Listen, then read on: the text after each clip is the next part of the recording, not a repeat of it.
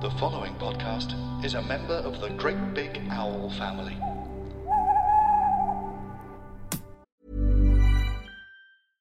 Did you know that 61% of pet owners feel more prepared to be a good pet parent after testing with Embark? Embark your dog with Embark's dog DNA test to get hundreds of actionable health insights. With our SNP microarray technology, we can unlock the secrets hidden in your dog's genetic code. You can be proactive with their health and work with your vet on a personalized care plan. Go to embarkvet.com today to get free shipping and save on your dog DNA test. That's embarkvet.com.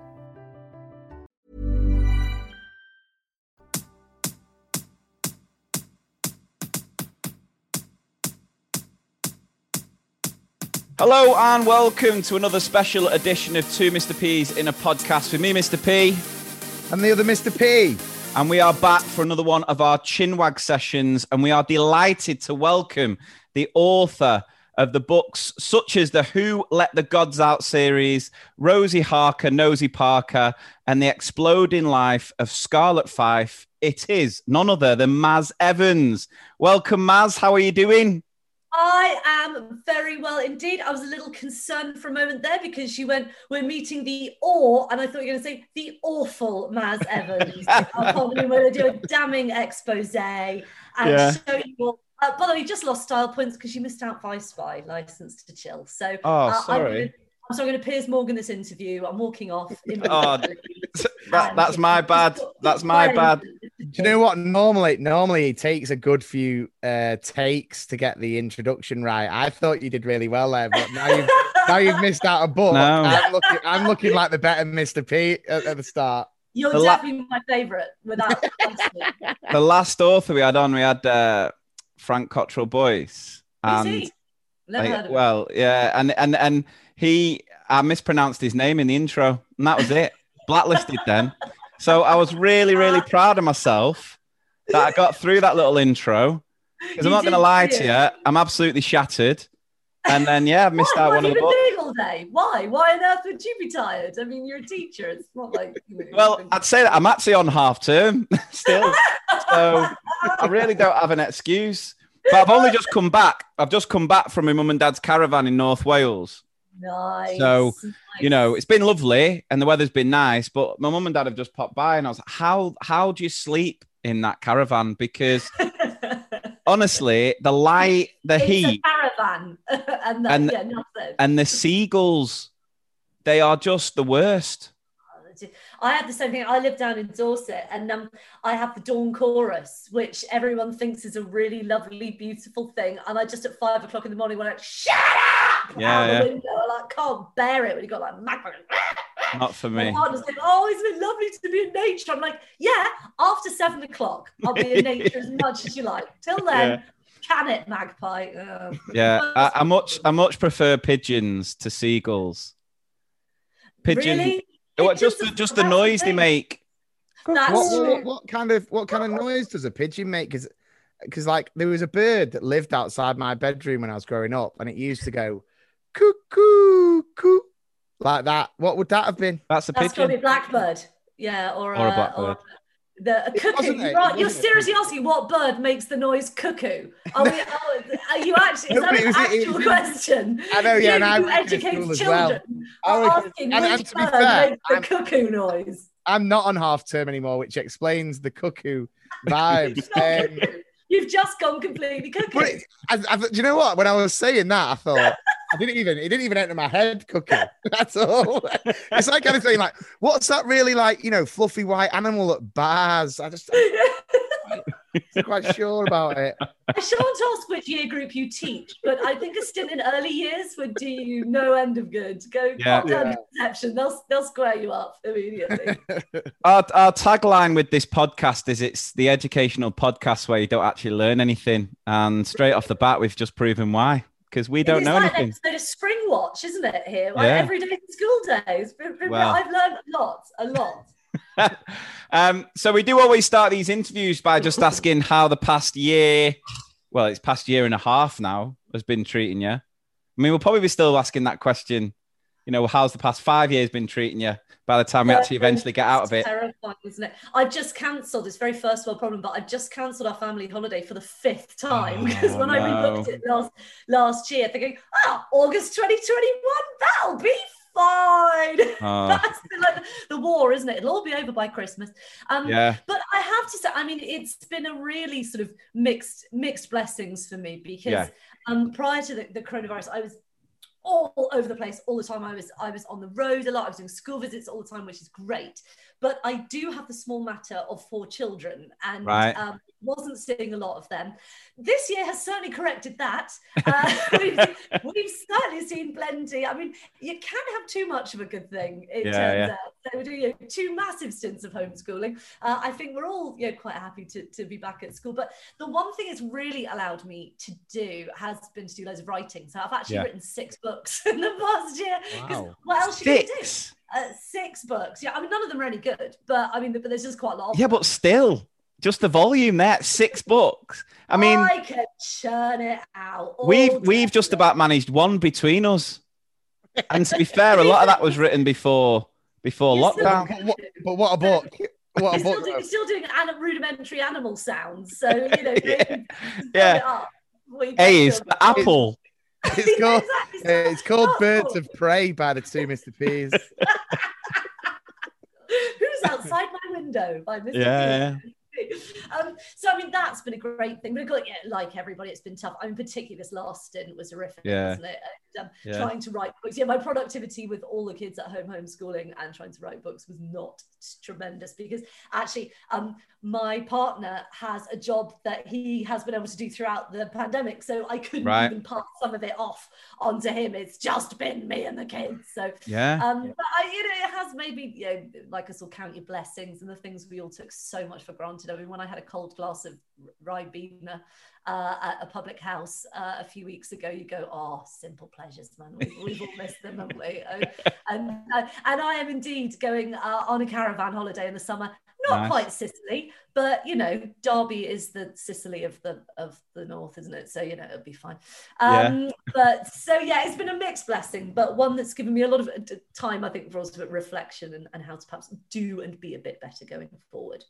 Can we make the inference here that those six books have been a way of you not having to do the homeschooling? Is that was that the way? Just sort of like, um, right, I can either say I've got to write a book or sit there Yeah. doing some spag.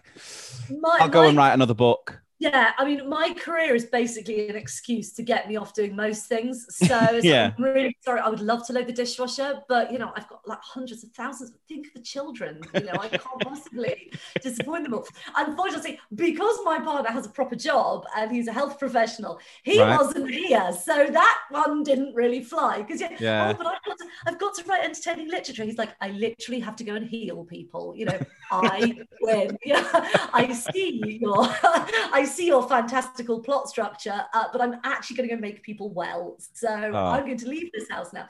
So uh, no, that didn't work at all. But it did mean the kids and I sort of had to come to some very strict kind of Wi-Fi, Zoom kind of you know, quiet zone boundaries. But Mike is my youngest is in year six, so I wasn't quite in the vortex that other people were. And I have to say the kids were amazing. Over. Ah, But- right. So your children are a little bit older then. yeah, Sort of I know. I don't look here. I know, Mr. P. I know what you're thinking. How can that youthful 24 year old woman I've had four kids? But Hey, I'm I'm not like I mean, I'm surprised. I am. I'm genuinely surprised when you say that. I, I actually think you might be my favorite now. I was really Yeah. quite your brother when this first started, but you have pulled it back. Spe- I mean, you. yeah, you completely overlooked a whole chapter of my career. Uh, I would go for simple, basic lying flattery every time. So well done, well done, Mr. Oh, thank you very much. Oh, yeah. So so how old are your children then? So they are 10 and Yeah. they are 12 and they are 14 and they are 21. So Wow, uh, wow. 21 year old bless him tried to go to university, but that Ah. didn't work. And then the others are all, yes, I've got one at second, uh, two at secondary and one at still at primary. So, uh, but there's only so many, Mom, can you put some more toner in the printer? Mom, the Wi-Fi is buffering. Mom, it's, it's strange. I don't think Shakespeare had that vibe when he was trying to create something. So uh, we had to have an exclusion zone. They did their schoolwork, and then two to four was what we called the shut up hours. And uh, unless the house was actually physically on fire, they were not allowed to come and interrupt me. And we sort of found a way around it. Yeah. it's, uh, yes, got got there. And then, how's it been for you guys? More to the point, because you educators are heroic. I mean, I, I don't know how you've done what you've done over the past year in the circumstances you've had. I mean, do. I'm not, I'm not going to take I'm not going to take any credit. I mean, I was uh, I had to shield first of all. So at the first lockdown, I was working from home anyway. Um, but yeah, I mean, uh, I, I've never been more proud to call myself a teacher through the way through the Oh, way our profession has stepped up. It's Yeah. been un, un, unbelievable. I mean, I've always because I think because I spend a lot of time in schools, you know, but Yeah, yeah. I was in schools, you know, between one and four days a week. So when you see, I with my parents, I've seen schools from the school gate. But Yeah. when you see what happens when Yeah. the school day closes, and I have friends, who, I really must go and discuss Fabian's reading level with the teacher. And I'm like, by nine o'clock in the morning, they will have dealt with at least four bodily fluids. Two kids Yeah. will be in a fight. Somebody won't have turned up at all. Someone probably hasn't had breakfast. Somebody's lost something. Someone's crying. There is at least one communicable disease in the classroom. Uh, nobody cares about Fabian's reading level. Buy him a better book. If you're that worried, go down the library and get in Wordsworth. You know, but it's good. So when you spend as Yeah. much time as I do, the respect I have Yeah. from you guys is phenomenal anyway. But what you've all done in the last year, you know, to keep it all going and the morale of the kids as well, you know, not just the education, which I'm, I think I'm less concerned about, but the way, you know, all the teachers for my kids, I know all the teachers everywhere really kind of to keep kids positive and not scared and not so dislocated. I, I, I get emotional, but I think you're amazing. Yeah, I Oh. think that's I think that's one thing. You know, uh, Lee's a teacher. I'm a te- teaching assistant. Um, so like we we- we try and like speak for the whole profession, but it's like what you say. It was kind of like we had to learn on the spot, or Yeah. especially teachers had to learn on the spot with the online stuff. It was all dropped on us on the latest to notice. Then teaching assistants for having the vulnerable and key workers Yeah. it was all just absolutely manic. But like you said, hopefully in time there'll be a, a newfound respect for oh, I hope school so. staff. Yeah. And um, don't say ever use the phrase just a teaching assistant. Do not ever use that phrase because teaching assistants are the Backbone. spine of every classroom I have ever been to. So I, I never talk about teachers, I talk about educators because teachers, TAs, librarians, you know, administrators, every cog in a school machine is so, so vital. And I just, yeah, I, I'm in awe of you guys. I really, really am. Did I say that? Did I, did I say I'm, I'm just a teaching assistant? I hope uh, that's what I heard, but I Yeah. had quite a lot of waxy build I up. think I I think you said I think you said u- just a small town teaching assistant. living in a mad cuckoo world. Yeah. That's I, that's don't- I u- I usually say I'm I'm a really you know handsome teaching assistant. Maybe I just got my words mixed up. I can't remember. Maybe I maybe I heard it wrong. Well, we'll know. We'll know when you play this back, won't you? Yeah. I, I'm going to anticipate I'll be the one looking stupid. So we will. He's Mr. Book. You can identify a cuckoo. I've just completely belittled your career. So we're all even now. Let's move on. then. Right, there we go. We're, we're on an even scale now. But yeah, um, it's lovely to hear you say those things. And I think you probably echo most normal people's reaction to our profession. Uh, what's frustrating is they're not the ones that get put in the newspapers. Or on Twitter. or on on- Twitter. or, you know, with any profession, isn't it? It's the idiots who get the voice. It's the idiots who get the microphone, and actually, the perfectly happy people stay quiet because Yeah. for some reason, anger and hatred has to shout, whereas Yeah. contentment is quite happy to sit there quietly and go, "That was really nice." And I, it's made me really conscious as a parent, actually, to you know, because obviously things happen with schools, and you do have to get involved sometimes as a parent and say, "I don't think that quite went as well as Yeah. it might." But a, it's taught me a lot about how to couch those conversations and going in all guns blazing because i also i wasn't there. Whatever happened i wasn't there. The teacher was. I've just had my kids you know pretty one-sided view of what happened. So shall we listen to the adult who was in the room first before we go shouting? Um but also to make sure everybody prays as well. If i'm going to Yeah. be parent who occasionally goes that i don't think that went very well. I also want to be the parent that goes well done that was Yeah. fantastic and i really appreciate what you did with and for my child i think as parents we forget that it's, it's important to be very vocal with our praise you know Yeah. as, it is, as it is in your profession you know you can't just tell the kids off can you you've got to encourage Well. them. Well. but I think it's really really important to say well done and thank you because at the end of the day, as we all learn from homeschooling, you have our kids for six and a half hours a day. If for no other reason, I'm just- we should be really grateful. I'm just thinking of the, the the well done and thank yous. It's like that thing, Lee, where it's like, you know, have you have you done your date yet? And it's like, yeah, I've done it. Well done. Thanks. like that, that kind of well done and thank you. Yeah. Go. Oh, Uh, good time. So you're you've got a new book coming out, The Exploding Life of Scarlett Fife. Certainly do. Yes, I do. Came out on May the 13th, and it's, it's exciting for me because it's my first um, sort of venturing into. I, I don't really like age banding books, particularly when, when you're dealing with kids, because Yeah. I don't think it's about age necessarily. It's about what you want to read and, and what Yeah. you feel comfortable reading. So it's you know nominally for the six to nine age group, but I don't really think it's that. It's more about if for kids who find big chapter books quite daunting, um, for whatever reason, for kids who like illustrated books. My first illustrated book, illustrated by the brilliant Chris Jevons, Maz Evans, Chris Jevons. Love what Hachette did with that. Um, I'm spotting a Chris is, pattern with the rhyme. yeah, I was clearly, yeah, I, I literally have one trick and that's it. Even my illustrators have to rhyme. Um, Yeah, yeah. so was that was that was that uh, whether they could draw or not? No, Didn't just matter, had to find. We, we tried someone called Blevins. He wasn't any good. He was No. a plumber. Uh, we tried someone called Devons, but unfortunately, he was a, a serial killer. Um, so Chris Jevons, fortunately, it, Quin- Quentin. Blake was willing to do it, and you were like, mm, dude, sorry, what are you going to do? I can't. Yeah, it- yeah. it. So- change your name to Quentin Blevins. you change your name to Blevins, then Yeah. maybe we can. Then maybe your people can talk. But Quentin, I'm sorry, it's not not going to happen. Um, so yeah, so it's my first sort of illustrated um series. It will be a series. Uh, there are at least three of them coming away, all of which I've written because I wrote them all last year. Yeah, so Uh, they're coming out. So it uh, stars a little girl called Scarlett, who is a year five girl who um, has, as, as a lot of us do, has big feelings, as she describes them. She says she's 136 centimeters tall, but her feelings are at least 137 centimeters because they Mhm. don't always fit inside her. Yeah. Um, and uh, each book deals with a different feeling, and this one's all about anger. And Scarlett, like again, many of us do, has a bit of temper on her and it keeps sort of getting her into trouble. And when, through an unfortunate incident, the class hamster ends up up the local vicar's trousers, uh, she's crossed the line, and mum gives her the speech that is if you lose your temper one more time, uh, you are losing your trip to super mega awesome sicky fun world, like the world's best theme park. And we, we ain't going if you lose temper.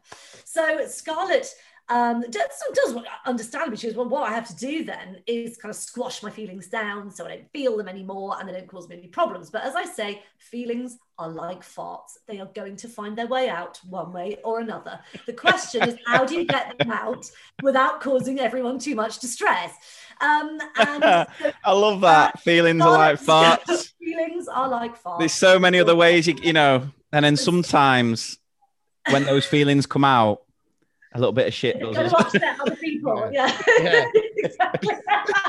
Your There feeling, your feelings stink. so um yeah, but Scarlett discovers the more she tries to squash these feelings down, Yeah. the more they start to physically manifest around her. So things literally start exploding. So it it could be her teacher's smoothie or the shepherd's pie in the school canteen.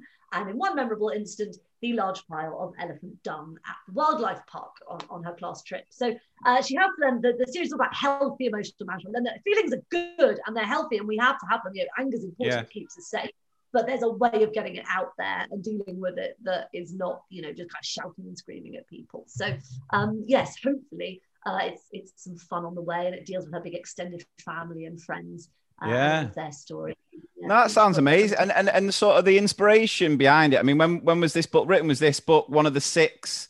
Was this something Yes, you decided needed to needed to be done once lockdown hit? Because obviously in schools at the minute, and when we came back to schools, there was obviously a lot of discussion and a lot of um, sort of work done around you know feelings and and um, yeah, yeah, well-being yeah. and and how it's been affected by mental health and yes, all of those important things. And well, I, I'd love to say yes. I really saw a need in the public, and I, Maz Evans, decided to fit, fill it. No, complete dumb chance actually. Uh, with the, the series was already signed before the coronavirus pandemic, but I'm glad it's been timely because I wanted to write a book. A lot of kids' literature deals with big issues and things that sit outside of normal experiences. I Yeah, don't yeah. know normal, but things that sit. You know, the idea is to open children's eyes to things that are perhaps outside of their lived experiences, and that Yeah. is so important. It's a vital, you know, with Elliot and Who Let the Gods Out, I wanted to make children think about young carers and what they're going through at home. Uh, Yeah. And that's an extraordinary experience that most children won't have. But with this series, I wanted to focus on something that children do experience all of the time, which is your feelings that can trip them up and, and cause them trouble in, in various ways. And so I wanted to write something that very much sat within every child's experience. You know, they've all lost their temper. The second book's about worrying and anxiety. The third book's about sadness and grief.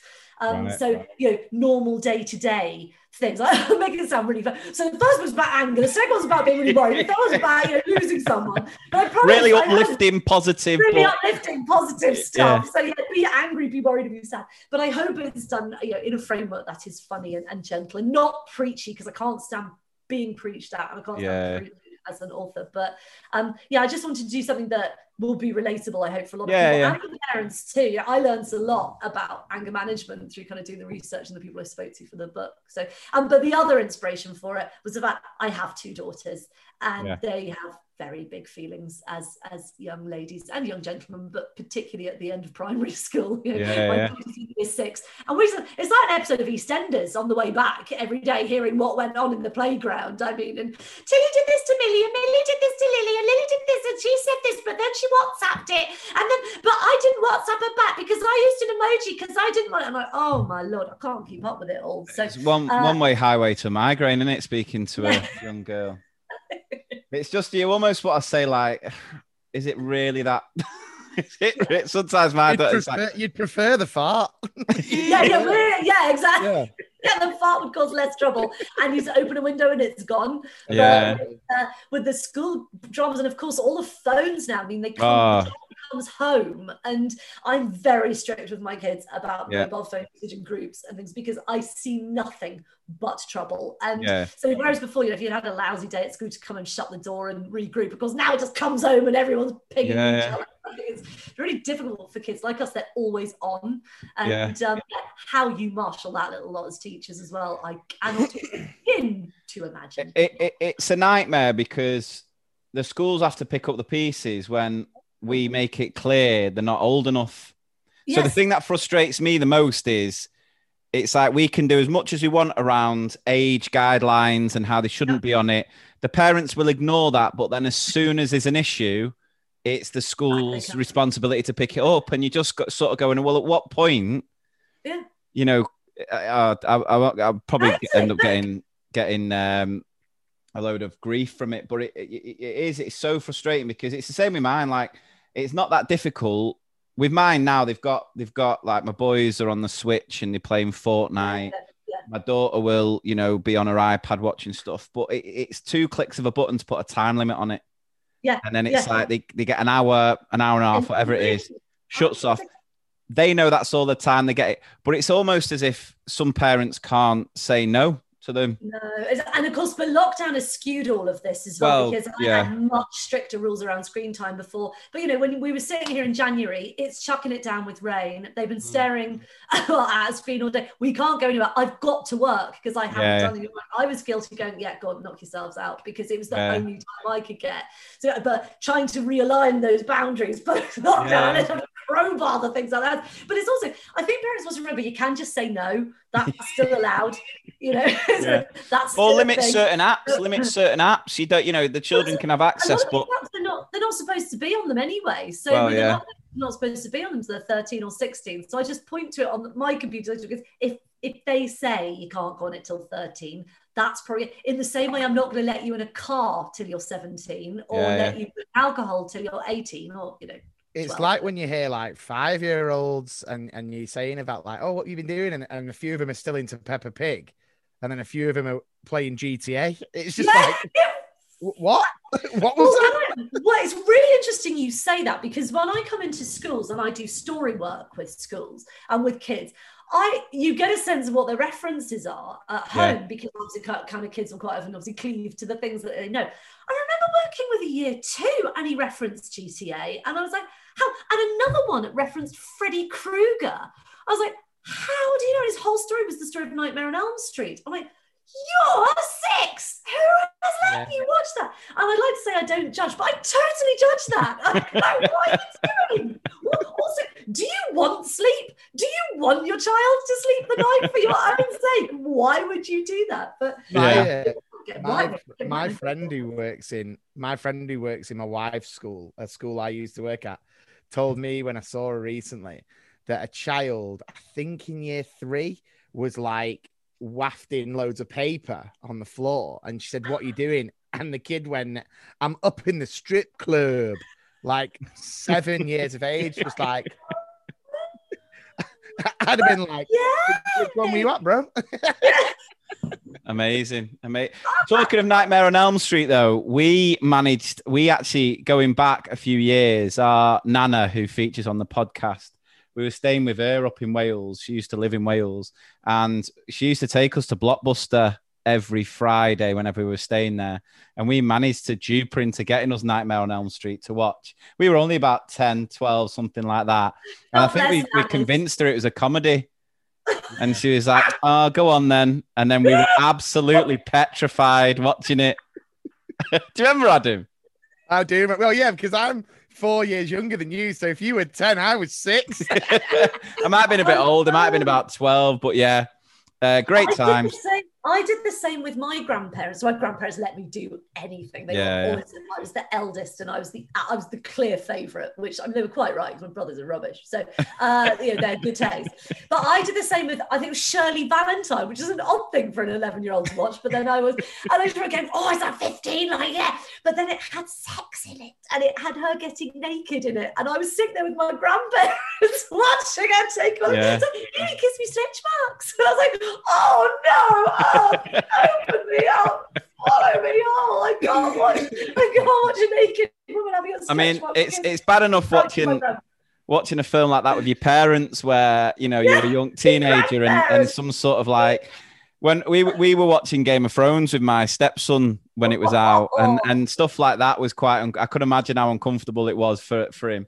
But when it when it's your grandparents, Oh man. It was so- it was horrific. It was absolutely horrific. Actually, I had the same thing. I watched Titanic with my daughter uh, on the weekend, and we had the steamy car moment. And Yeah, was my mind. It was like they're doing it, they're doing it, they're doing, doing, doing it, and you're watching it with your mum. Super gross. And she's like, Yeah. oh, I've never really, I've never really told this story, but I feel like it's right plumb for this section. The- we are all ears. There's a film that came out in 1998, I think, and it was called Starship Troopers. You'll remember it, Lee. yeah, Remember Classic. Starship Troopers? Oh man? yeah, oh, yeah, yeah. absolutely legendary. 18, I would have been around about nine at the time, and it was classic. It was Nana Mori in, in Wales, and I rented it, and then I watched it, and there was a full on like naked sex scene in that film, and it was like I was sat there, and obviously I was mortified. But my nana, she's well into her films, wasn't she, Lee? So she was Mm. just sat,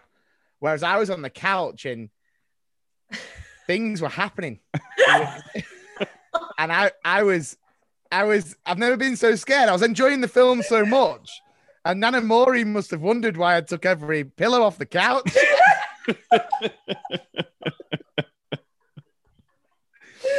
Worrying. Things you don't want to happen in front of your nan. exactly, yeah. my I remember I'm I remember trying to we to sleep. we um I went on a holiday with my grandma. Um, if- I used to go away with her quite a lot. So this is my our, our so this is like our dad's mum, and um, we were staying somewhere. and It was absolutely pelting it down. So we had nothing to do, and it was way before you had phones or social media. So again, we found like a local video shop, and I managed to get American Pie. Oh yes. and um, I just started watching it on my own in my room, or I was Of downstairs. course you and then did. Of course you did. no, I, and then Not she like walked. he did in American Pie. Yeah, she she literally walked in at the pie bit. She was like, "Do you, do you want anything?" Do you want-" and then just looked at the TV where he's on a pie. Did you have? Did you I have should have turned sock around and gone, I'll, I'll have a pie, Grandma, if that. No, yeah, you've got the apple pie now. yeah. did you have a sock on like Jim did at the start? No, no. Uh, what would you like, Lee? Warm apple pie. Can I just can I just say this is quite unlike any other educational podcast I've I've ever been on. It is truly, truly unique. I, these are conversations I've never had before. So thank you, thank you. oh, we'll Jen. take that as a compliment. Yeah. But can I give you another compliment? Looking at you on the screen, here, you're talking about blockbusters and films that came out in '89, and I would that puts you near my age, which I would not put either of you anywhere near. So whatever Nana Maureen is feeding you in her caravan, she did a good job, boys, because it's you know. Oh, Well, a welcome to the two Yeah. Mr. P's, where we openly admit getting getting random naked films, accidentally watching them with our nans. uh, oh, great stuff. Uh, right. So um, I'm sure plenty of teachers and parents will know you best from your Who Let the Gods Out series. Um, I mean, just the other day, a teacher was uh, telling us they were doing it with their class. It's quite, I, think, I think they're really, really popular with um, with schools, aren't they? The Who Let the God. Where, where did the, or what were you looking to sort of achieve with that series of books? Where did the inspiration for those come from?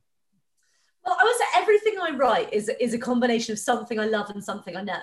So um, the thing that I love is Greek mythology, and particularly when you're writing your first series, it makes sense to draw from a well that you know pretty well. So I, I, I, you know, I was super popular in school, massive nerdy geek who loved Greek mythology. You know, imagine what a hot day I was at 15. Oh, let's talk about Odysseus. You know, really, really hard stuff. Uh, so, um, but I did kind of classics all through university and, and it's just something I've always loved so I kind of felt confident with a body of knowledge about it. And then um, it was also something I know, which is caring for someone with dementia, which actually my nan, the Shirley Valentine nan, God bless her, my grandma, um, she had a very long, very long drawn out uh, demise from dementia. And uh, so her husband, my grandfather. And when I was older than Elliot, but when I was about 19, I was at university, I actually moved in with them for a bit because they were just at that point, they weren't quite Yeah, yeah. somewhere else, but you know things were not going well at home. They just Yeah. needed someone there just to you know make sure they were okay. Uh, and so I did, and just kind of that experience of watching somebody that you love, and you know both my grandparents are really sparky, intelligent, fun people, and kind of watching them just kind of drift away from themselves is Yeah. something that stayed with me a lot. And uh, I, I would not class myself as a young carer, like I was, I was an adult at the time, but it just when as the more I wanted kind of a hero, a real hero for my my series, I thought, well, you know, what's more heroic than that, frankly, as a child, you know, caring for an adult who really needs you. So it was this weird, and you can imagine the pitch. I mean, I've already pitched my other series to you as about being really angry, really worried, and really sad, and it's hilarious. So you can imagine the pitch of this. So um, it's about this boy whose mom has early onset dementia, and he goes on adventures with the Greek gods, and it's like super funny. And you can imagine Yeah. everyone like, yeah, right, jog on. See your mouth. Um, fortunately, Chicken House had the, you know, sort of insanity to kind of take it on and, and see uh, see something in it. Thank goodness. And uh, yes, So did it get sent to a few publishers before? Oh yeah. Oh Yeah. god. Every publisher in town turned down Who Let the Gods Out twice, in fact, because Really? I actually put it out some years before, um, and nobody would touch. I couldn't even get an agent. Nobody wanted it, as I regularly remind my now agent, who was one of the ones who turned it down. Um, and I went away and I self-published. Yeah, I would literally bring it up every email. Hi, thanks from the author you turned out. Um, and it's actually in pretty much all the acknowledgements. So I put thanks, Veronique, uh, for turning me down, but then ultimately taking it. Um, but I then went away and I self-published it uh, originally. Who let the gods out? And I went around schools running creative writing workshops and Right. kind of selling books off the back of that. And then I actually ended up selling quite a lot, and then got got the deal with Chicken House. But no, it was not the hottest ticket in town by, by any stretch of the imagination either time. But fortunately, So- got picked up the second. So what year was it published? The, the first. Uh, 2017, finally, Right, House, the first yeah. two let the gods out, and the last one came out in 2019. So they're like chum, chum, every six months. Yeah. Uh, and yeah, but it had a really long journey. When I first wrote it in 2010, So 2009 actually. So it was a oh, a long, busy journey between those two points. But I'm extremely stubborn and won't take no for an answer. So I think basically just did it to shut me up in the end. Not going away. Fine, fine, I'm, we'll I'm the, I'm the publishing equivalent of coronavirus. That's what I am. Is I just keep coming in waves until you know, and everyone tries to keep me away. But I just, I just Yeah. come up with a new variant, and I just keep coming. keep Suddenly, coming. suddenly, suddenly, every agent and publisher's self-isolating. Sorry, Yeah, man. exactly. So I'm shielding. I'm shielding from your books and from you. Please Yeah. leave me alone. So Ah. um, got there in the end. Yeah, it's an amazing story to tell, isn't it? To say, you know, and a, a great lesson for a lot of young upcoming writers themselves. I mean, it's very, very popular in schools for the schools who try and link books to certain Yeah, topics, topics, isn't it? yeah. So, um, which doesn't always go well. And, and to be fair, before that book, there wasn't really, unless you were going to do sort of a child's version of, you know, um, Homer's Odyssey or whatever it might be Yeah, yeah. yeah um there wasn't really anything for a greek topic and It's that's- Percy Jackson, but I mean, if you want a good book, no, I'm joking. It's oh, Wonderful, oh wonderful Percy Shade. Oh, throwing never read it, so I actually have never read it, so I don't know. So I'm sorry, I'm being, I'm being naughty. There's I don't- smoke coming through my laptop. It was such a burn. cool that down some ice for that. I'm Yeah. sure Rick Riordan with his like 20 million sales is really upset. You know, he's like, Yeah. why would you wound me like this, Maz? I'm going to wipe myself down with a $50 bill. You know, I think it'll probably be all right. because i was going to ask were you aware of that at all or was it just again purely coincidental No, not at all. I didn't have kids at that age when I first wrote Yeah. Who Let the Dogs Out, so I didn't really know, I wasn't children's literature wasn't something that, that was really relevant in my life at that time.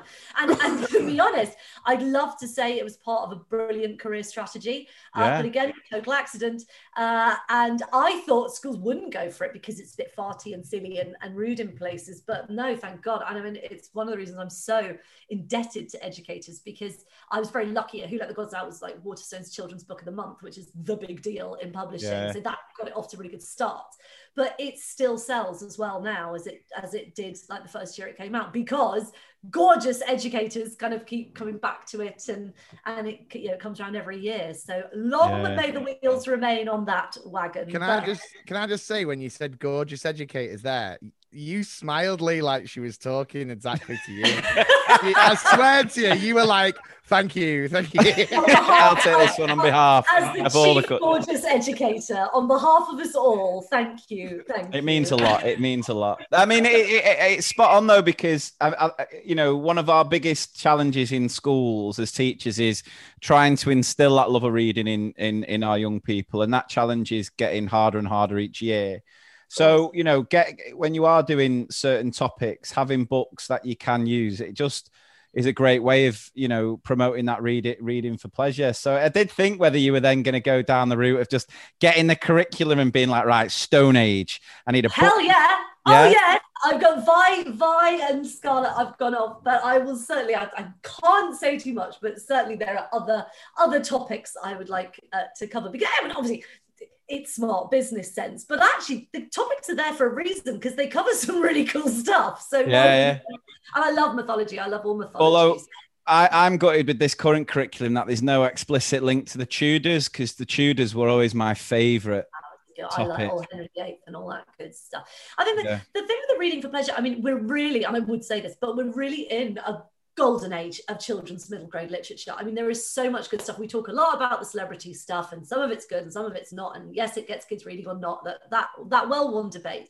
But just taking that off the table, there's just so much great Yeah. stuff out there. And I mean, from what I've seen, the best thing a teacher can do to promote reading for pleasure uh, in their classroom, strangely enough, is read for pleasure. And Yeah. the schools where- or the classes where the teachers read. Um, you know, children's books. It becomes like this really lovely bond between the two because they, you know, they compare books and they recommend things. Oh, have you, if you like this, have you tried this?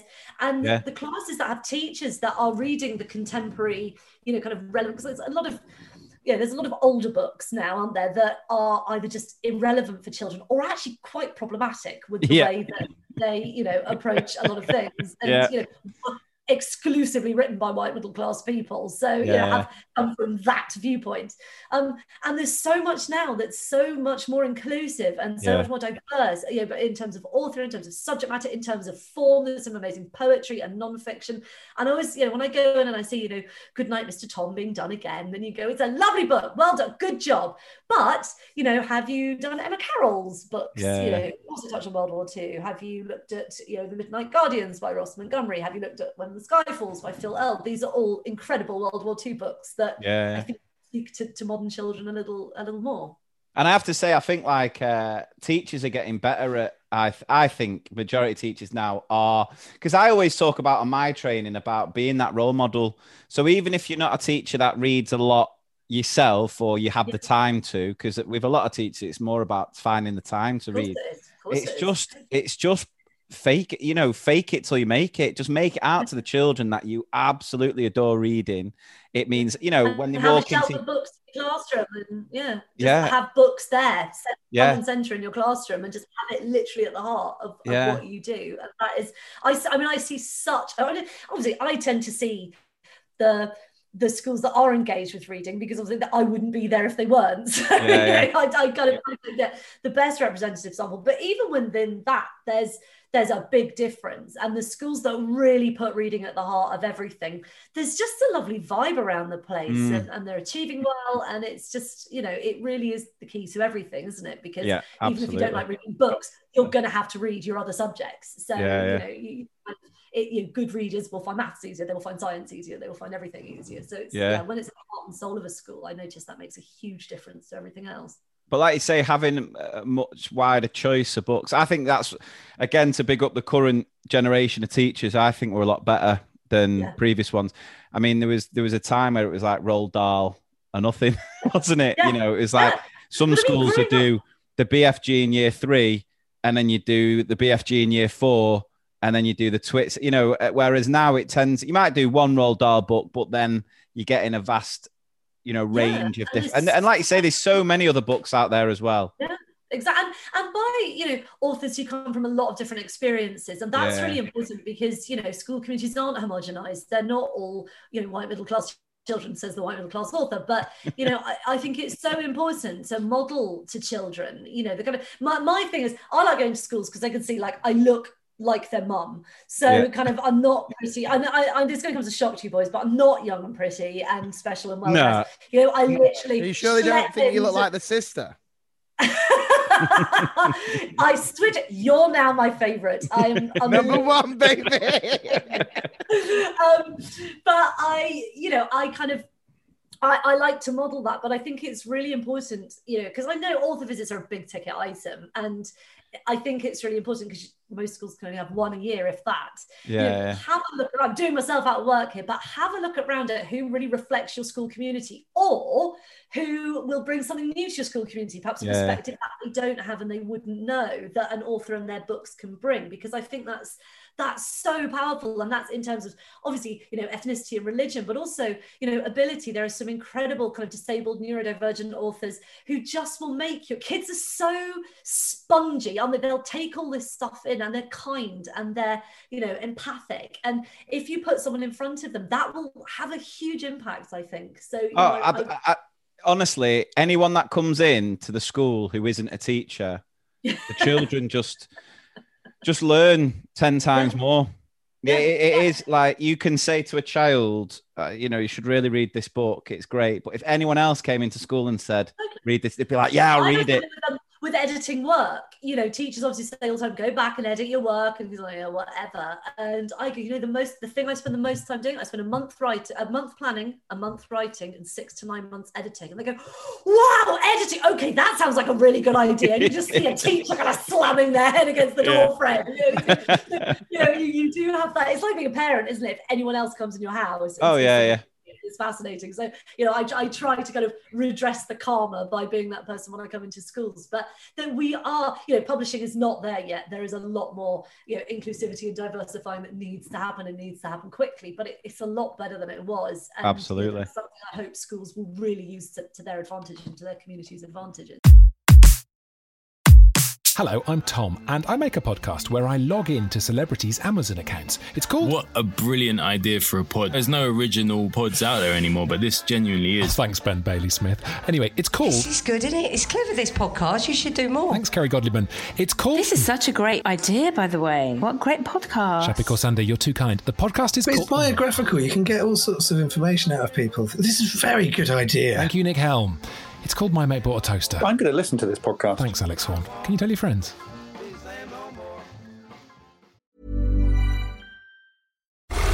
Geez, Dad, not the car again. Oh, happens all the time with old Betsy. Have you checked out Carvana yet? They have thousands of cars for under $20,000. But do those thousands of cars have personality like old Betsy? Betsy's held together by tape, and there are raccoons living in the engine. It's a family car. Uh, there are flames on the hood? Ah, custom paint job. No, Dad, the car's on fire. How many cars did you say Carvana had? Visit Carvana.com to shop thousands of cars for under $20,000. We'll drive you happy at Carvana.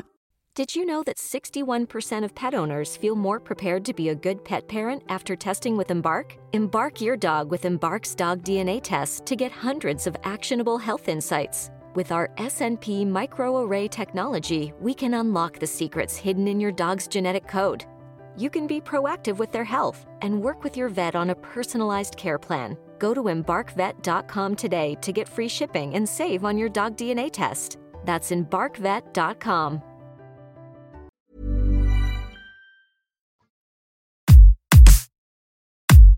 Yeah, yeah. And so obviously you used to going into a lot of schools and doing those sort of writing workshops. Um, chomping at the bit to get doing it again. Is it something you've Chomping missed a lot? bit. It's, yes, if I'm honest, yes and no, because a great school visit is incredible and you connect with your readers and the teachers are great and you have a really good fun day. but then there's the other sort, which are mercifully rare. But um, I, I had done so many, I was quite keen to, to have a bit of a break and be at home. Yeah, But yeah. again, like with the kids, you can have too much home. So yes, I am raring to get back out. So I've been double jabbed, uh, and hopefully from September, all things being well, I'm, I'm taking bookings now to go back out there. So it's just that connection with your readers and with Yeah. schools.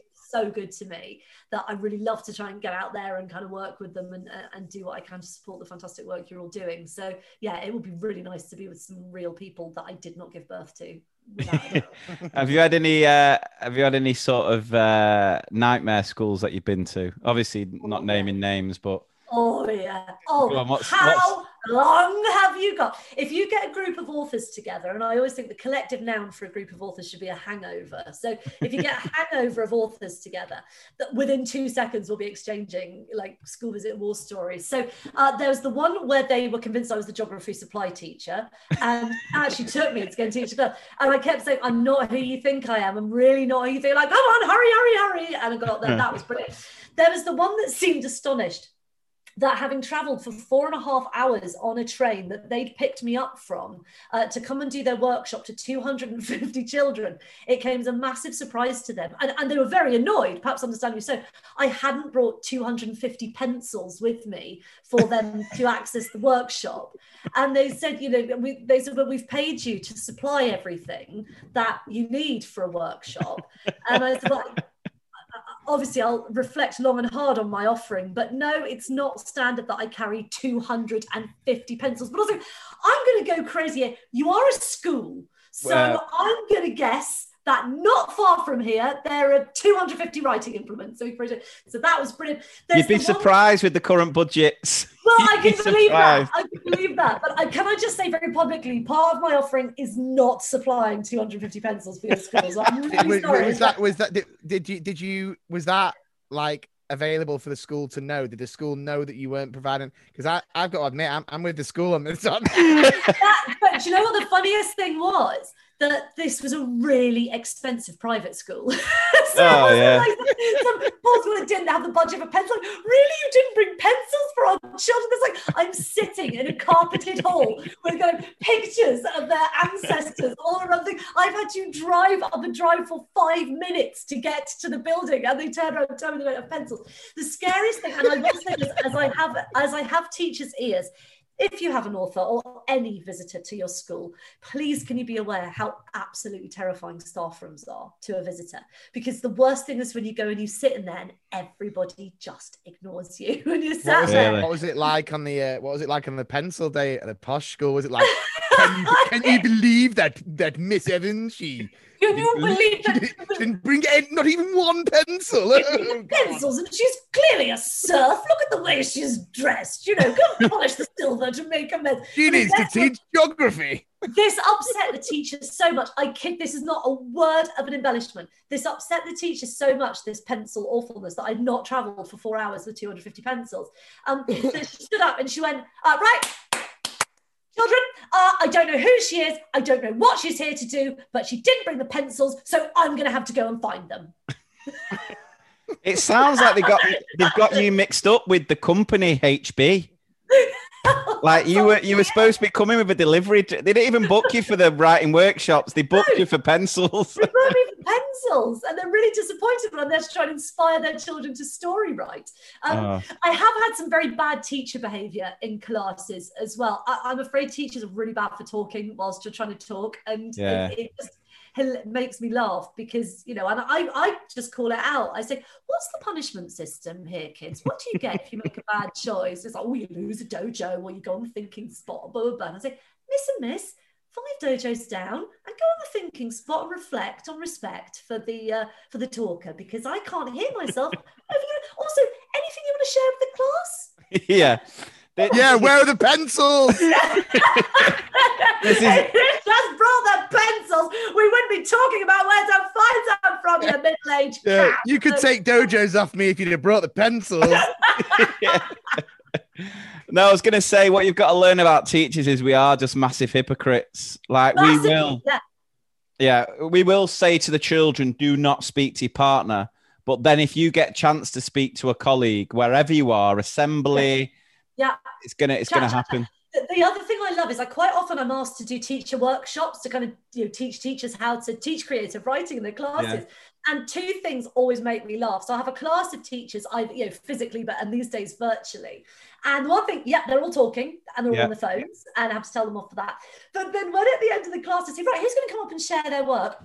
No one, all the time. Tumbleweed! They're like, All the time. gonna do that." They will not come up and share their work. And I always say, just do you remember this feeling when you Yeah, hold you know, whoever it is up to the front of the class? That actually is really quite terrifying sharing your work. It's so But true, teach- that. But also, teachers' stories are absolutely filthy. So I love doing teacher inset days because I mean, well, we were talking about you know your experience with Starship Troopers. I mean, that's nothing compared to what I get in a creative writing class. Hey, with the crime You want to hear some of the confessions we got on this podcast?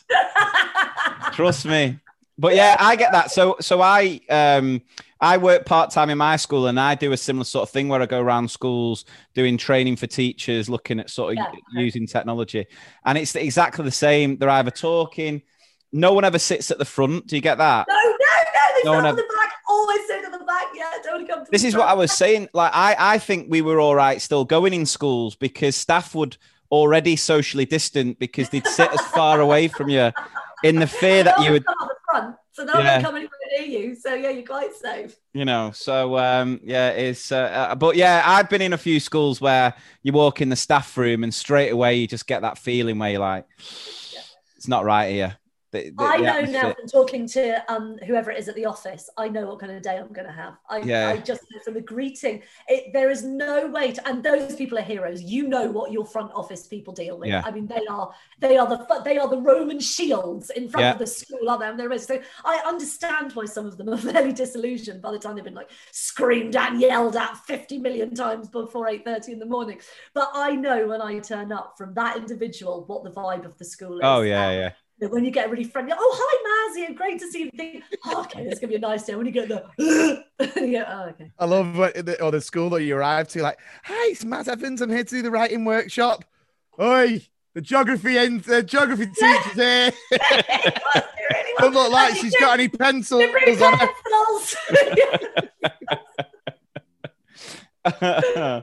Uh, so uh, let's go back to your school days then. What were you like when you were at school? I mean, you sort of mentioned it before. You said you were a little bit of a, a little bit of a, what do you say? Was it a geek? You said, geek, yeah. mega geek. But did you enjoy Oh, school? I loved it actually because I was a big spotty geek. So Yeah. yeah, I did. Um, never had any dinner money, but you know that was fine, kept me slim. Um, but I, um, I, no, I did. I enjoyed school. I was having a chat with my ten-year-old. She just got back before we got on here, and I said, to- I said, "Do you not like school?" And she went, "What kid likes school?" And I went. Well, I did, and she was like, "But you're weird." Yeah. Um, but I got naughty. I've got. I, I was. I was fine till I discovered two things that have basically been the ruin of me throughout my adult life. And one was writing, and the other was boys. And once both of those things became available to me, then you know that was the end of the geeky. That was the end of reading Greek mythology in my break times. Let me tell you that for free. Uh, but now Two different types of pencils. I was about to say something so dirty would have ended my career on the spot. So I'm very glad I'm um, but yeah, no, I, I was I had really good teachers and I went to really good schools and I was really you know they grabbed hold pretty quickly that you know English and writing were my thing. So I was kind of always encouraged in that. So I don't kind of have school horror stories because I mean obviously there's- just school, there's bullies and there's horrible teachers and there's all of that stuff. But actually I emerged sort of fairly unscathed from my school time and and I enjoyed it. And I I think it's why I have a real sort of passion, enthusiasm for education generally, because I know I was really privileged with my education, both in the type of education I had, but the type of teachers I had and the opportunities that has given me. Yeah. And, you know, it's it I, I don't want to condescend or patronize but i really feel a kind of impetus to kind of you know own that privilege and try and do, and try and you know do something good Yeah, yeah. with it whenever I can to try and kind of inspire the same kind of love for learning that I have in people. Yeah. Um, not in a sort of horrible, you know, posh savior way, I hope, but just in a kind of I know that not I know from going around schools, not every kid gets the blessing of you know great teachers and great Yeah. schooling. When I go into those schools that are really sad, my heart just breaks for them because Yeah. I think, oh, I've just been to one 10 minutes down the road where they're super happy and there's a vi- schools have a vibe, don't they? They just Oh, have yeah, yeah. an energy and it's I, always- I sense it as soon as I walk in the door and and it comes from the top it comes from you guys and when you've got teachers who are having a laugh and having a bit of bants and you know engaging with their kids in a fun way and there are boundaries but there's but it's not you know blowing a whistle and making you you know jump to it it's kind of you just get happy kids who are in a receptive place to learn and yeah. Absolutely. The atmosphere is, I think, is so so important in a school. You get that Yeah. right, and I always say, you know, with with teachers and sort of leadership, you know, for it comes right from the top, comes from the the SLT, the leadership in a lot of schools, and you know they've got to create an environment. Because I always say, a head teacher's job, they don't worry about the kids. They their job is to look after the people who look after the kids. Yeah, and if yeah. you can get people who feel valued and appreciated, they always go. They always do more than what is expected. So, And you know, teachers think- so much anyway. You know, your job is so. I mean, teaching's the last of it, isn't it? Really, by Yeah, the time yeah. you've done the counselling and the and the disciplining and the Yeah. safeguarding and the you know inspiring and, and everything else you have to do. That when you get and I really I really like it when I'm in a school when a head teacher or a member of the SLT will bother to come to one of the sessions and see what I'm doing and and see what what they can get from it and what the kids are taking from it and just I, I really Not not in a kind of narcissistic look at me but just in a kind of I'm really I'm really glad they're invested in just it get in and, t- uh, keep in touch with what's going on. uh, on the yeah, yeah. I always say that whenever I do any training with the school, uh, if the head teacher doesn't sit in on the training, I always go away thinking it won't have as much impact because I just well, I think have the same with. I've had lots of occasions talking about. But I'm talking about the bad experiences. I've had far more good ones. Let Oh, yeah, yeah. I'm picking out like the, the five bad ones. Most of them are lovely. But when I have teachers who say to me, um, "Right, I'm just going to nip out, leave you to do this." Two things. I actually let my DBS slide so that teachers couldn't do that anymore because I have to say to them, "Hey, I don't know the needs of your pupils. I don't know Yeah, what it is here. But also, don't you want to learn what I'm Yeah. trying to teach? Because then you can teach it, and you Yeah. can kind of. And I just think it's, it says to the kids, this isn't worth my time. So Yeah, yeah, it yeah. sends a horrible message. It's not worth yours really either. And that always makes me very sad. You think a school's paid, you know, several hundred quid to have me in there, and the teacher wouldn't want to try and get Learn. any benefit from that. Oh. I I love it when an author comes. I learn I learn more than the kids. Like I've had we've had a couple of authors come in and do Who sort have you had? Who have you had? Who have you had? Who have I had? Who have we had? Um, one of my favourites was uh, a guy called Alan Gibbons. Yeah. Yeah, he was quite. He was great. Loved loved Yeah. having him in. Because he actually went round classes doing doing writing workshops. Yeah, yeah, A lot of the others that we've had. Um, oh, his name's gone. Who is the guy who does the the treehouse one where it's like the forty Uh, second? Yeah, it's, oh, Andy. Oh my brain! I'm exactly the 13 story treehouse. Yeah, yeah, yeah. Yeah, yeah, yeah. That, that's Sounds brilliant. sounds bad. I can't remember his, his name. It's um, Must have had a a- real good impact. I No, bet no. Lee was one of those teachers who went, "Hey mate, good luck. Can't stay for this one." no, no. I was going to say. I say. don't remember the name of my book, so I feel flattered now. I remember my name at all. there we so- go. classic. No, what it was was I was having a chat with a colleague at the back, just catching up while he was talking. So when he introduced himself, I was you, just. were out, you were out looking for the pencils. so, Yeah, yeah, you yeah. can't be all over everything, can you? And then there was this one cricket, author. There's this one author who brought um because we, we're a big two form entry school, 500 ch- children, and brought 500 stationary sets. So there was pencils, there was pens. I'm only joking. I'm only joking. Really. I clubbed it. You absolute swine. yeah. I was Um, thinking, like, damn, this, this, this interview's getting awkward. How the hell does he afford that and the royalties we get from a book? I can't believe I didn't pick up that he was winding you up. I was sat here thinking, what a great guy! 500 dropped on stationery sets. milliseconds. Oh, you brought a bottle of wine for all the teachers. And, yeah. I'm only joking. I'm only joking. So was um, so is England? You uh, England English? Um, England. I'm getting in. It's because Adam's got his top on there. I'm Um, looking at it. yeah, it's coming home. Coming home. It's coming home. Oh, I'm- oh Lord, I can't. Oh, I'm so excited. I can't. Do you get it do you get carried away with it? Do you let it? Oh, I do. I Yeah. do. I get really. My family's quite worried. Actually, they were quite happy when it was. I'll tell you how carried away I get with it. Last, year, I was supposed to get married last year, and that's like my holiday still has not been able to happen. Um, and I actually moved our wedding date because it would have been one of the England games. Gotta be done. fiancé hates- Gotta be done. Hates football. He's a rugby man. He hates football. I said, I ain't get married on the day of an England game, so you won't see me after seven o'clock. Yeah, because- So I because- actually moved my wedding. People wouldn't be paying attention to the ceremony. They'd be I watching it on make this point. I'm like, they're all, it'd be like doing a teacher's inset training. They'll all be on their phone and chatting. Yeah. You know, Even though, even though, whi- even though white dress, white dress, you could have snuck a three lions on there and had a little bit of a kit. now, I, I don't want to be indelicate, dear gentlemen, but I wouldn't be getting married in a white dress, so that that would, that would be, wouldn't be an issue. Uh, but Awake yeah. it then. Awake it. Blue.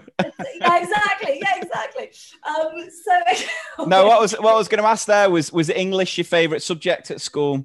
Yes, absolutely. Yeah, I literally have had one job ever, uh, and I was pr- pretty hopeless at a lot of the rest of it. But yeah, English was was. I've always been a voracious reader, and I mean, what you said about teachers not having time to read, I have exactly the same problem. I mean, I, this isn't going to go over well on a podcast, but for your benefit, that's my current TBR that I am showing you in the corner of my Yeah, room. yeah. It doesn't even begin to tell you how many books I have to read. But it's the other thing is when I've spent all day writing i don't particularly kind of want to always spend my free time reading because well, Mm. even though it's very good for me i just from anything i'm old i need to rest my eyes for a bit so i just want to go and do something that is not book related for a little You while should listen to a, a fantastic comedy podcast by these two brothers. Uh, the two thing is, I heard that their ornithology is really bad though, and they're basic bird calls, and it's put me right off. Also, some of the content, frankly, is massively unsuitable. So I back to the wreck, but no, I'm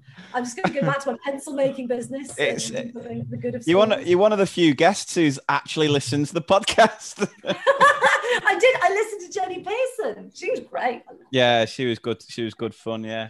Um, and what was it about English then? Was it was it the t- teacher or just the, the stories you fell in love all with? my or- all my best teachers were English teachers, so it's Yeah. probably no, no coincidence, and they were all very kind of nurturing. And I was, I was, I was a massive reader because, like I say, really popular geeky girl. Uh, so when you when you don't have friends, you know, you have a lot of time to read. I was massively popular as well, of course. But um, Are you about to break my heart then? When you said that, you're like, when you don't have any friends, you turn to a book. I was like, oh. I know. To be fair, that that hurt me as well. I was going to forgive you for the I pencils, like, but but thanks for finding that so totally believable. Thanks, boys. Appreciate that. Like, yeah, she looks like a type. You can tell. You, you like- tell you her- tell the story well. You tell the all her- story well. All her friends have two. there was real pain there. There was real pain. just, just to point, I do make up stuff for a living. Just to, Yeah. I probably should have pointed that out at the beginning. I'm, as one child put it very brilliantly, you're a professional liar, which I rather liked. That's kind of true. Um, but yeah, just loved reading, loved writing. Have always written all of my jobs prior to becoming an author. I literally have had one job. I was a journalist. I'm a script writer. I'm a copywriter. I mean, everything has to do with writing. And Yeah. children often ask me what what um what would you be doing if you know you hadn't become an author? And my answer is usually i'd be in prison. I mean nothing else worked out. Or I you'd actually wear a my white dress to your wedding. life wedding. of crime. And i wouldn't have been very good at that. So um, you know i would have just stolen 250 pencils from you know the shop down the road to try and you know Yeah. burn a crust. And yeah it just wouldn't have worked out well for me. So thank goodness yeah the cards dealt, dealt out this way. Well, it sounds like you were very driven to do it anyway. Rejection was never going to stop you getting where you wanted to be. I did. I mean, let's say the man I'm marrying didn't. I wasn't taking no for an answer for him. You know, I was. I was told I couldn't have children. I wasn't taking no for an answer with that. I'm. you know, I'm a 42 year old woman. I don't take no for an answer over anything now. I'm a Karen. I'm grumpy as all hell, and I'm not taking. I'm not taking no for an answer for anything. But I just, I really believed in who let the gods out, and it's it, uh, to the point of delusion, perhaps. But I was, and this is weird, and this sounds really woo woo, but this is not me being a professional liar. I had this image of me at the Hay Festival, where I'd never been, by the way. Yeah. Um, launching my book at the Hay Festival, I had this visceral image in my head of me standing on the stage at the Hay Festival reading my book. And I just, I was so convinced that was going to happen. I'm sure I just made it happen. And where did I launch Who Let the Gods Out? At the Hay Festival. Written So in I the stars. I I'm wasn't really, actually I'm really glad. I'm really glad it, it that story finished with the Hay Festival because it would have been super weird if you'd have been like, "I had this vision," and then where did I launch it? In Co-op. Waterstones in Brighton. down the middle. Was- I was actually invited to the Hay Festival. I literally just cue barged in and you know pushed you know J.K. Rowling out the way and still on the stage. But still, the dream came. No, I did not. um, but it was very weird. So yes, I'm very driven. Very driven. I think one of the most impressive things there is that you actually admitted that you are a Karen. That is the rarest form of Karen is someone who accepts But, the fact but that- doesn't that preclude me from being a Karen? The fact that I have that self awareness, presumably I can't Yeah. possibly be a Karen. the level of So- self-awareness is so rare in a Karen. It's it's almost yeah. The first sign, the first sign of recovering from being a Karen is admitting you're a Karen. Karen. I was, I was out with my kids uh, over half term and we went to a restaurant and I can't remember what happened. So- Something that someone was really, the, the waiter was really, really rude. And I, got, I said, I made some, you know, slightly sarcastic comment when I was paying the bill, kind of like, oh, tip. No, I don't have the mood for that today or something. And all my kids just went, Karen, Karen. I'm like, oh, okay. we've got to watch out for that entitlement then, haven't we? Yeah. so I get called out on it all the time. But I'm not a Karen. I am a Karen. What makes me less of a Karen? Whichever one it is that. Yeah, yeah. I, I- I don't think you are. I no, don't, I don't. I don't No. think that. I appreciate that. No. So, um, what uh, what would you say? What was your biggest flex at, at school, at like primary school? So, you know, the things that we did at primary school that we used to absolutely adore, and it still happens now. Whether it's you know, it might be representing the football to, or the sports team, or just sitting on the benches at the back of assembly. What was your thing at school that you wanted to do more than anything else? Was there anything like that when you were at school? Oh, obviously Greek mythology, you know, like I say, drew everybody to me in a big way. But it's oh, this is so oh my god, this is so geeky. I, I was I was a classical musician, so I was a Oh. pianist and a cellist, and that I You were a what? Sorry. I was a pianist. Yeah, so was Adam. So was Adam. A massive one. A massive. pianist. Yeah. Ginormous Has pianist. has a massive. and so I was, I was, yeah, I, I was a music scholar. I did, I did classical piano. You know what though? That that that is a big flex. So did you get to go out of lessons to do that? Uh, Sure, I got to go out of school to do it because I was quite good at it. So I was, yeah, but then, so my poor parents, like, you know, burnt the furniture to give me classical piano lessons. I got to 18, I went, yeah, see ya. Never touch it. I actually, I got this for my 40th birthday. There's a piano in the back of my office that you can see, and I think I think I've played it twice. so Really? it's kind of- they must be really pleased. They Have you still got it? like, Have you still got? Have you still got it, or is it just like the EastEnders theme? It it's it's not quite as advanced as that. If Twinkle Twinkle Little Star features heavily on EastEnders, then yes. Um, but well, actually, it is funny. Genuinely, when I sat down to play 20 years after I last played, it, is sort of still there. It's a bit messy, Yeah. but you do get kind of a muscle memory for these things you do. So yeah, as well as being a, a classical Greek mythologist, I was a pianist. So like I say, I mean, try and get a date with teenage Maz on a Saturday night. I but I was booked up like Hamilton. it was astonishing. Queuing round the block for the geeky book loving pianist who could quote the Iliad at you. That's Amazing. What a what a catch. What a catch when you're 15, 16. Uh, uh, and did you ever did you ever get to perform? Did you used to like Yeah. perform in assemblies and that sort of thing? Yeah, yeah, yeah, yeah, yeah. Because we normally have that. We have like a uh, a specialist music teacher who comes in and he'll take groups out during the day to do uh, to do, and then we have a big concert at the end of the year where they come in and play. No, I did lots of that, and it's it was probably quite oddly useful preparation for this because I do a lot of performing now, and it taught me to deal with nerves because I get Yeah. very very nervous before I do something, and you know getting up and playing an instrument, particularly the piano, because there's no one else playing with you, so you know you stuff it up, you are totally on your own.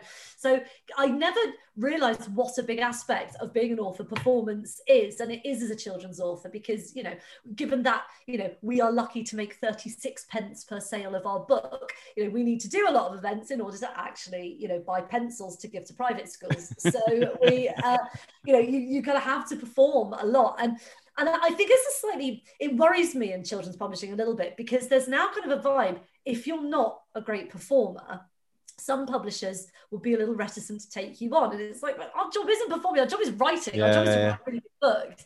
You know, they're being able to, but and- and with the author visits, it's interesting. Yeah, I've visited hundreds of schools now, and quite often you come in the wake of like a big name author, you know, even bigger than me. Yeah, imagine.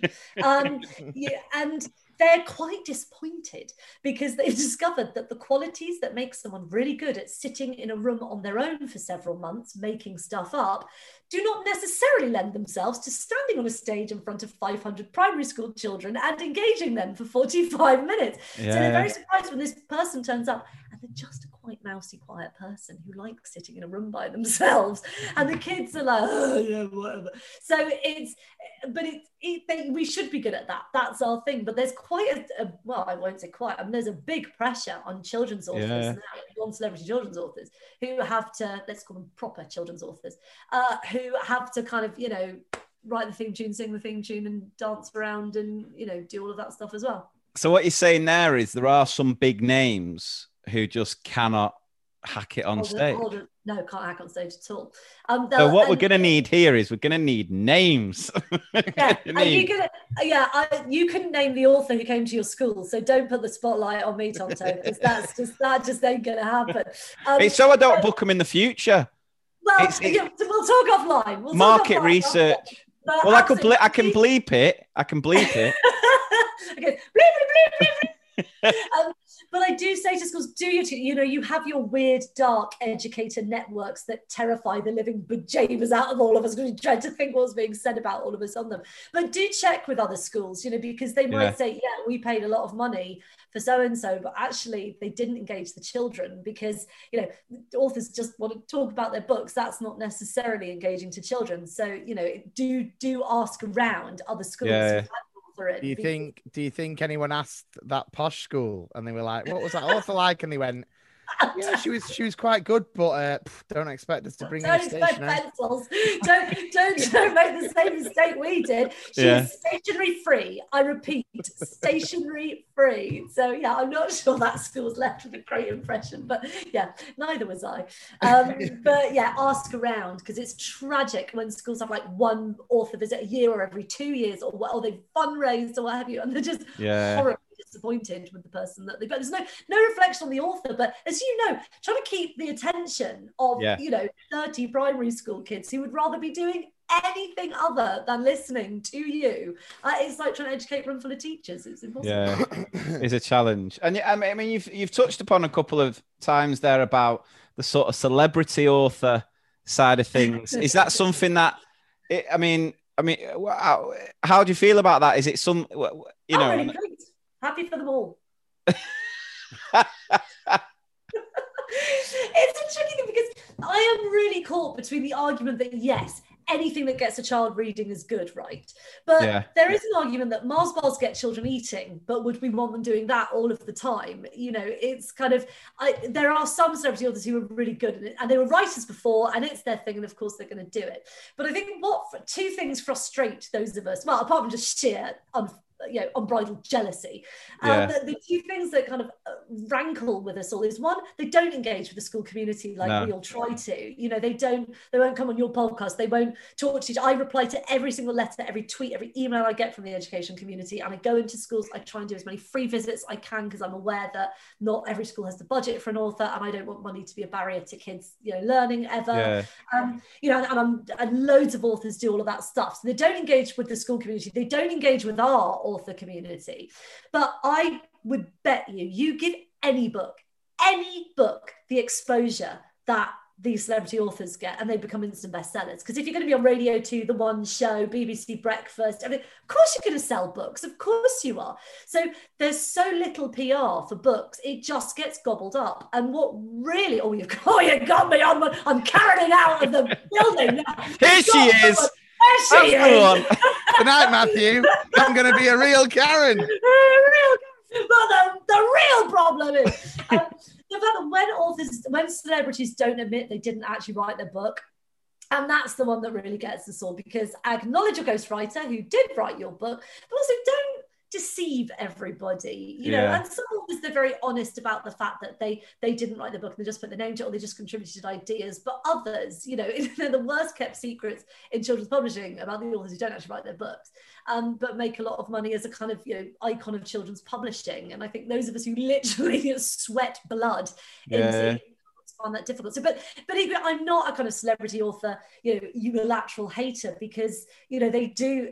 They have brought a lot of children to reading. I just hope that having read some of those books, they've got an adult in their world who will then say, "Oh, really? You like that? Okay, you're really going to enjoy so and so," and maybe give them a go. And I know I benefit from a lot of that from the education community. Yeah, yeah. I just hope that happens, so they're not just trying one sort of book. And again, I suppose it sort of uh, further shows how well you've done to be able to, you know, be as popular and and uh, you know, like you say, you've won those awards with um, with your books, given the current market and how much weight and sort of exposure is given to the celebrity side of things. So for for you to be where you are and the achievements that you've you've had, it, it, it's you know sort of even better. back. You're my favourite, and I don't really know why I ever doubted you. Um, sorry, Adam. It was lovely while it lasted, but yeah. Yeah. Whatever, Karen. and I'm going to write a letter of complaint about you, just so you know. Oh, that's very kind. I mean, I don't. I, I'm a very. I, I, I'm not sure I'm a success story, but I'm, I'm very fortunate to have had Yeah, yeah. of the sales that I have. And but honestly, a lot of it has come from going round and round schools and schools Yeah. really, you know, supporting me and I hope me trying to support them. And you know, I've had some That's really that's one great- thing I will say about schools is they are very loyal. Like Oh, teachers are a very loyal bunch. Like we've Yeah. we know that from the support we get with this podcast. It, it's it's unbelievable. I think you know the the the success we've had from this podcast. So much of it is down to the community that we've been able to create uh, of, of mainly school staff and teachers who are incredibly loyal. And Well, um, because you guys get beaten from every side. You've got the government on one end and you've got parents on the other side. And I just think, you know, it's it's really important, as I said at the start, to just acknowledge the enormous social good that that you do and you are doing. And it's you know, and and I, I'm not saying it for, for props. I mean, I genuinely believe it because I do spend so much time in schools as Yeah. did prior to all of this. And people don't understand. They need to understand what actually goes on in a Yeah. school day. And um, I've always, as I've always admired teachers, never more so than, than the past year. But I think also when teachers, you, you're busy people, if they find something that works, you know, you, you're going to come back to it. Maybe they won't do Who Let the Gods Out every year, but they might do it every two or three years. And as, as Yeah. an author, that's what you want because your all your publicity comes when your book comes out. Actually, the massive value in people coming back to your books, you know, in, in Yeah. two, three, ten years down the line. That's what keeps me in business. So, you know, I'm, I'm so, so grateful for it. And on that point, then, if you were to wake up one morning and find yourself sort of education secretary, uh, replacing our good friend Gavlar, who He's again just a great job, hasn't he? Well done. I mean, uh, you, you never you can't thought my someone face on the podcast. Sorry, just to be very clear, I was pulling a very, very sarcastic face. at that moment. I just- No, no, but like you, you, I never thought anyone would eclipse Gove. To be honest, I thought, done- I mean, that's quite impressive, isn't it? Quite the I mean, achievement, isn't really, it? That's like, I'm afraid Hillary Clinton losing to Trump. It's like, in terms of epic fails, to Yeah. actually be that person, I just, I just, I think what would really help him is if he actually ever went into a school ever, uh, or, or maybe spoke to a teacher ever. And Oh, that, I don't want to tell you how to do your job, Gavin, but you know, maybe that would help a bit. And I just, I, I do look at the news like it's a comedy novel sometimes, Oh, like it's a parody, you know, yeah. like what? Just So what? yeah. No, but for me, but when I am when I am made education secretary, because let's go, I'm determined to do it, so it will now happen eventually. Um, I would ban pretty much all formal assessments. yeah, I don't see how you can pigeonhole a child. I think it's a nonsense, and I think there are so many other ways. Also, exams don't replicate anything that you meet in, in adult life. when do you Yeah. ever sit in a room for 90 minutes with a clock? Uh, being told to write stuff. It just doesn't happen. So I don't think that any sort of preparation. I think the problem is then education becomes about passing exams rather than educating children and people being Yeah. able to go at their own pace and access things in their own way. I would um, give uh, teachers salaries equivalent to doctors because you literally save lives, so you should be remunerated in the same way. Um, I would insist on um, libraries and librarians in every single school in the whole country. Uh, it is a legal requirement to have a library in a prison. It is not one presently to have one in a school, and I find that astonishing. Um, and I, I probably would do something about the food as well, because I know great strides have been made, but there are only so many lukewarm jacket potatoes I can eat in one lifetime, and I'm totally topped out. So, but obviously, I'm a Karen, so I demand a better one. Nothing I- about. Uh, I go, I nothing go about- to dinner, ladies. Nothing say, about budget "Oh, for uh, stationery. No. Surprise, surprises me that. no, because authors are going to bring their own pencils, Yeah, yeah. like they should, to each school visit. So I don't need to up the stationery budget because the authors are bringing them in. Um, So when- obviously, I hope it goes without saying that all schools would actually have, you know, the money they need to do their job. But sorry, I thought that was so simple. That It's a given. saying. But yeah, of course, it's not a given at all, is it? So yeah. No. So when you're in schools and you get you get given a lunch, I presume, is it you normally is it do you go for just a typical jacket potato with filling? Yeah. Oh yeah, yeah, yeah, yeah. And No, it's although burger pizza day, per- burger day? Do you not get given the options? Well, sometimes I have to pay for it, which I understand. I'm a, you know, I'm, I'm a guest in the schools, so no, I have. Sometimes I have to. you pay for it with pencils. I've got a sharpener and a ruler. Will that get me a jacket giving you a potato? potato. Pencils for potatoes. You're not gonna. You're not gonna feed our children's minds. We're not gonna feed your body, You Karen. asking Um, asking the head chef, head cook, head cook, do you take card? Do you take chip and pin? And also, you're not getting a tip for this. Yeah, yeah.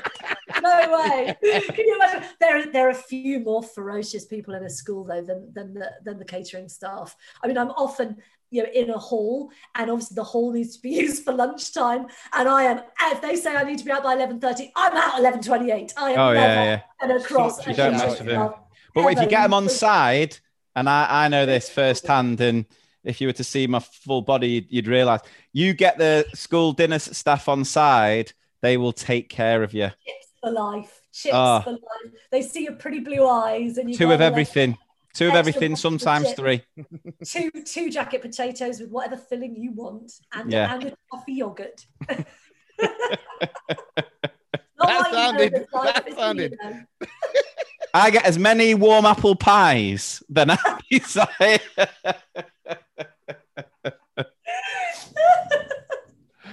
Do you know what though? What you were saying there, I'm just nodding along. I think you should run for it. I think Thanks, forget, yeah. yeah. forget. You've written six books. That'll do you now for the next couple of years. Written- excuse me, I've written 10 books. Oh, 10 books. Sorry. So I know you don't know the title of half of them, but No, no, I- I've said you've got number, you said Lee, before- You wrote six in lockdown. in the last year, and then Yeah, yeah. Six So- oh my god, he doesn't do birds. You basic maths. Six, six on this hand and four on this is ten. Yeah, no, but what I was saying was you. You said you. How many have you written during lockdown? Was Six. six? That's what I was saying. You've written six during lockdown. Yeah, somebody needs to go and watch American Pie and go and just. No, no, no. I'm, the, the point I'm making is that that's that's gonna that's gonna be okay for the next year or so. So just become an MP in that time.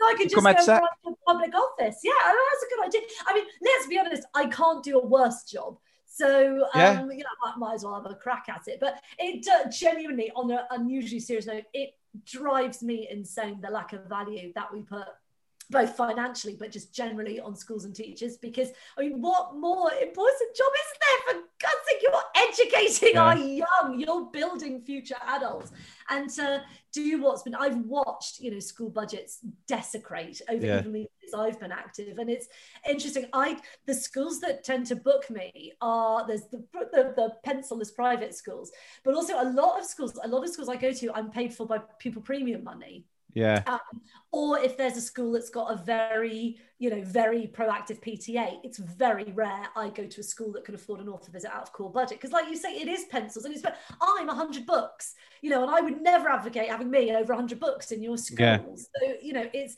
and it is, I have to charge, I have, you know, I have to earn a crust, but it's, it's crazy the value that we do. But actually, you shouldn't have to pay all of that. You know, we should No. be part of the deal with you. And uh, Yeah. it, drives me insane and I It will does. tremendously. I will get my Karen out for for schools. I will Karen for you so hard. You have no idea. Eh, You're right though. It's and and the impact an author visit can have as well is is huge, and it's just so frustrating that budgets are the way they are, where we can't provide those opportunities because it's you know that of author visits, but it affects everything: residential, school trips, course, of and it's just so so frustrating because we live in a world now where we've got so many amazing opportunities that we could provide to our children, yet we're not giving the the budget, One of the, the the things that always breaks my heart is whenever I go to one of these big rarefied private schools, one of my conditions is I want them to make the event accessible to any local schools who want to come, so that because they hmm. quite often have a big hall or whatever, so that other Yeah. kids can access it. But as you all know, the logistics of moving kids from A to B are a nightmare at the best of times. But schools don't have.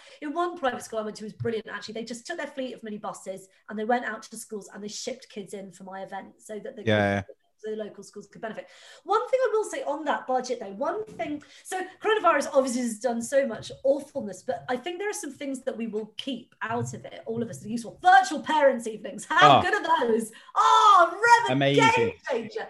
But actually, because authors who tend to be a fairly technophobic bunch as, as a rule, one thing we've all got bored with is this kind of virtual um, visit kind of thing. Yeah, so yeah. it's not something I offered before. So you can actually get an author, you know, on a virtual visit. Now we're all used to this. We're all used to talking to each other on screen, so it's not so weird anymore. For a fraction of the cost, it will get you to get somebody in. So I know it's not the same as having one living, breathing, walking around the school, but actually for schools that you know uh, have got a, a budget push, there is now, I think, a bit more of an economy option, which is you Yeah, can get an in, you know, uh, he'll do a Zoom and it'll be tens of pounds, you know, rather than hundreds of pounds. And Yeah, yeah. That's a really good thing and it's something i'm going to absolutely keep in my offering because it's made me very aware that schools that could not afford for me to come come i can still come and talk to their class and, and engage with them and i think that's that's been a you know a positive that's come out of Yeah, time I don't think it'll ever.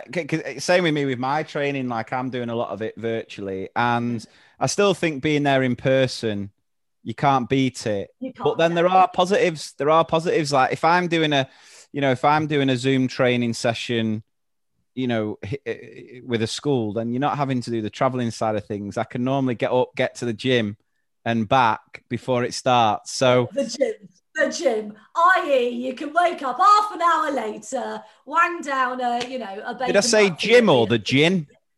Either or. Either or. I know, yeah. Translation: I can get up and wear no pants for the Zoom. Yeah, that's training. exactly where I was going. It's That's like, it. is My my um thing with all my publicists now, I'm like, is this a lipstick and a bra event? like, am I going to be on camera? Have to wear lipstick and a bra. That's now my kind of. You know, fr- fr- and you'll be pleased to know, boys, you are a lipstick and a bra occasion. So that's Well. what I've done for today, even though it's about Damn. no, no, seriously, you do not want to see my Karens on screen or off screen or any other way. So, uh, but, I, do think it's something. It is a good thing, and, and there are new ways. And I agree, it's not not the same as, a, as an in-person thing, but as a you know a, a compromise that at least gets your kids to engage and, and talk with an author. I think we'll all, we'll all be keeping it as part of our offering. And it gives you opportunity to reach more people, sure, surely as well. Yeah. And So also, it takes the pressure of book buying off schools, which is always something I, I, I feel kind of a bit uncomfortable at at schools because I don't like it when you've got sort of the queue of kids who've got the money and then the kids who can't. And I, I Yeah. hate it. I mean, with virtual visits, it's just they can go off and buy the book, you know, quietly in their own time. And it sort of takes all that dynamic out. Don't we need to sell books? You know, school visits are a massive. You know, I've sold probably as many books, you know, at schools as I have through the tills. Uh, but I don't like it when there's a pressure on kids or they, they're seeing some queue, queue up and get their moment. And it, you know, so it kind of takes that dynamic out of it as well. so I think it's, yeah. you know, that, that's a helpful thing too. Brilliant. Right, we're going to wrap it up. Last question, and we ask all our guests this one. Um, so, if you had a time machine and you could travel back uh, and speak to your ten-year-old self, what advice would you give them? Invest in more pencils, obviously. Yeah. Um, uh, put the Greek mythology book down if you want to date the football captain, Maz, because you know it's not a big pulling point. Um, but mainly, I think it would just be it, it happens, dude. Don't don't stress. It, you get there, you go a very long way around it, but you do get to where you want to go, and and you're better for it. So Yeah. you know, I you said about the determination thing. Something I always say in my school visits, and something I want all kids to understand is in this life you can get all the no that you want. There's no upper limit on the amount of no you can receive, but you just need one yes, and that Yeah. can you know, unlock your life. And, and it did for me. Um, but it took me 37 years to get it. So you know, it's kind of don't worry. And I spent so much time fretting it would never happen. And I said if I didn't have a book published by the time I was 40, I was going to give up and la la la la la. la. And I wish I'd sort of just at, at 10 years old, it would be nice to know. Just enjoy it, enjoy the ride because Yeah. you, know, you, you get to where you want to go in the end.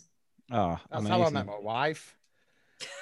Many no's, just the one yes. so it's, it's like my career. It's just basically, yeah, my marriage, everything. It's I just keep, I just wear people down until they bend. That was to that was Adam. That was Adam in a nightclub. Oh bless you. Is he is he punching above his weight? Did he do did he do well? Uh, no comment. You have to say yes. This is your You sister-in-law. can't, you can't you're be throwing shade at my wife as well. My God. What I, I will did- I say, did- what I I will say is well. not a patch on my wife. That's what I'm going to say. Oh, somebody doesn't want dinner. Get me some brownie points for once, Adam. I'm gonna say Christmas round yours is gonna be dead orcs now. Like, I'm gonna I'm gonna put I'm gonna put Starship Troopers on and make you all watch. no apple pie for you on a family Yeah. lunch. No apple pie for you. Uh, well, it's been an absolute pleasure. I've really enjoyed Oh, that. It's been great to so speak. much for and, having um, me. It's been a yeah. So, where can everyone find you if people are listening, interested in one of your author visits, finding your books? Where? Uh, so my non-narcissistic website is www.maz.world. Wow. so you just have to go to Mazworld, uh, and there's information there, and you can get in touch with me. And I'm trying to stay away from social media at the moment whilst I write books, but I'm at Mary Alice Evans, uh, and I'm off. I'm on there on Fridays. That's my new thing. I just do Twitter on Fridays. So When uh, when people hello? go to your website, does that song play? Oh, well, what song? I- I Maz no. World. You need to rewrite it. What's that song that went to number one? Yeah, it's Dad all loved it. around me are A familiar face. Uh, do you know what? Fun fact for you. So that lovely cheery song was number one the first time I got married. So that probably should have told me a great deal about what was. It's You a could very, you could very- remix it to all around me are celebrity authors. They No don't write ride them. They and don't write ride eyes them. and Stretch marks. I go to school and don't bring any pencils. Jacket As potato. well. Jacket potato again. I'm not teaching geography. All I'm saying is a piano in the back. There's a piano in the background. Get it recorded. Get it on the website. Happy Please days. take over my branding. Brilliant, boys. Oh, it's been an absolute joy. Thank you so Oh, much. thank, no, having thank you. Best of luck with the new book. I'm sure it'll be another smash hit. Oh, you're very kind, and I hope we get to have a say, have an apple pie together at some point. I take that back. No means no. Uh, If you're looking for the yes, oh, brilliant. Oh, thank you so much. Huge pleasure, guys. Thank you Cheers. so much. All the very best.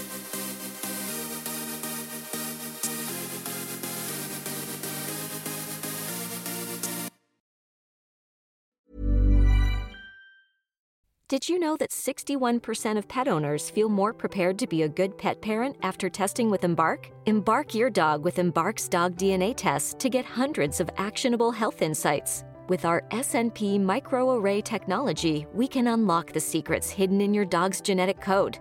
You can be proactive with their health and work with your vet on a personalized care plan. Go to embarkvet.com today to get free shipping and save on your dog DNA test. That's embarkvet.com.